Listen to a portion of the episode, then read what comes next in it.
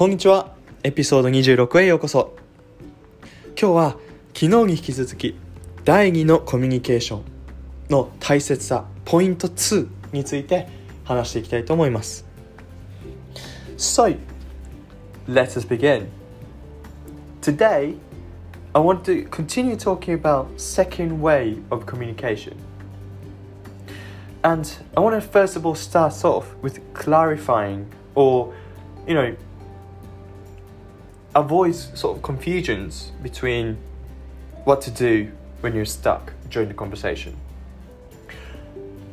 Because in the past, I actually said when you're stuck in conversation, come up with the um, simpler words to describe what you want to say. And that's a one way. And yesterday, I actually said, um, when you're stuck, find alternative, sort of second way to communicate the same thing to the others. So uses gestures, use images, draw on the board. So question naturally comes to which one do I have to, you know, do? And very easily answer could be use both. You know, you can actually describe with a simple words you you know with with the gestures but if i were to actually you know have a system an easier system would be just you know have a one system right it's so much easier to find simpler words and gestures than you know okay when i'm stuck go for gestures or go for second you know it's so much easier to focus on one thing. So if I were to choose one, I would recommend second way because it's much simpler. So, you know, if you were to actually have to choose a simpler word, it actually you had to have some kind of stack of vocabulary, even if it's a simpler word. And you kind of have to have a thinking, you know, you have to come up with a new word, regardless of if, if it's simple or you know other way of saying it or whatnot. Still have to think about it. So it might still take a time and there is might be the time that you face there's no other words. Very very very rare case. Never happened before but it might happen. But rather if you actually you know use gestures or drawing or you know use a picture you're still sort of describing the same thing but in a different way. So speaking might not work, but you're actually, you know, drawing it, it's just the same thing. It's an equivalent thing. You don't have to really think. You've still got image in your head and just sort of trying to express it with a different way. And also images are very sometimes sometimes a lot of times easier to understand.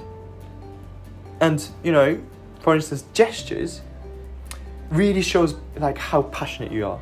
It looks like you're very, very passionate about what you're talking about.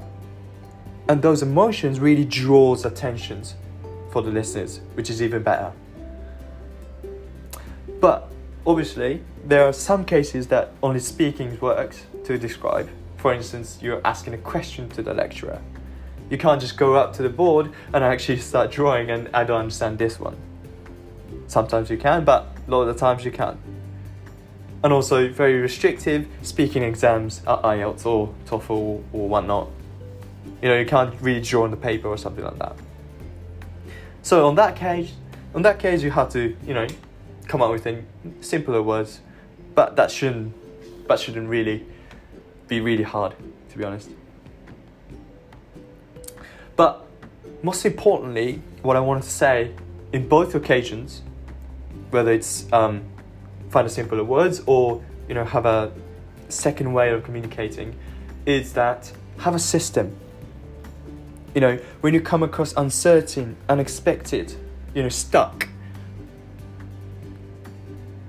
have a system to actually work out how to solve these you know problems you know because systems really allows you to automatically you know um, trying to solve, look for solutions.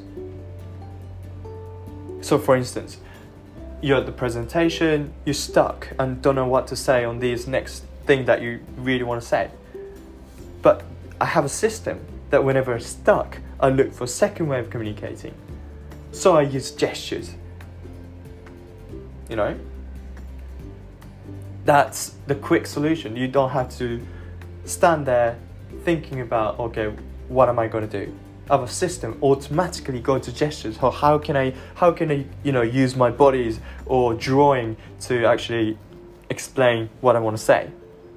That's a quick solution. That's very efficient and avoids you know panic. You're not going to panic because you, you're thinking about what to do next. And if you have a system and you do a lot of times, you have a confidence on your system. And whenever you have confidence, you know, you're confident that, you know, whenever you face a difficult situations, you can, you know, try to solve you can you can solve it, basically. Then you have a lot more confidence on your presentation from the first place. And that definitely contributes to the better presentation overall. So that is what I wanted to say today. Thank you very much for tuning in. Have a great day and see you tomorrow.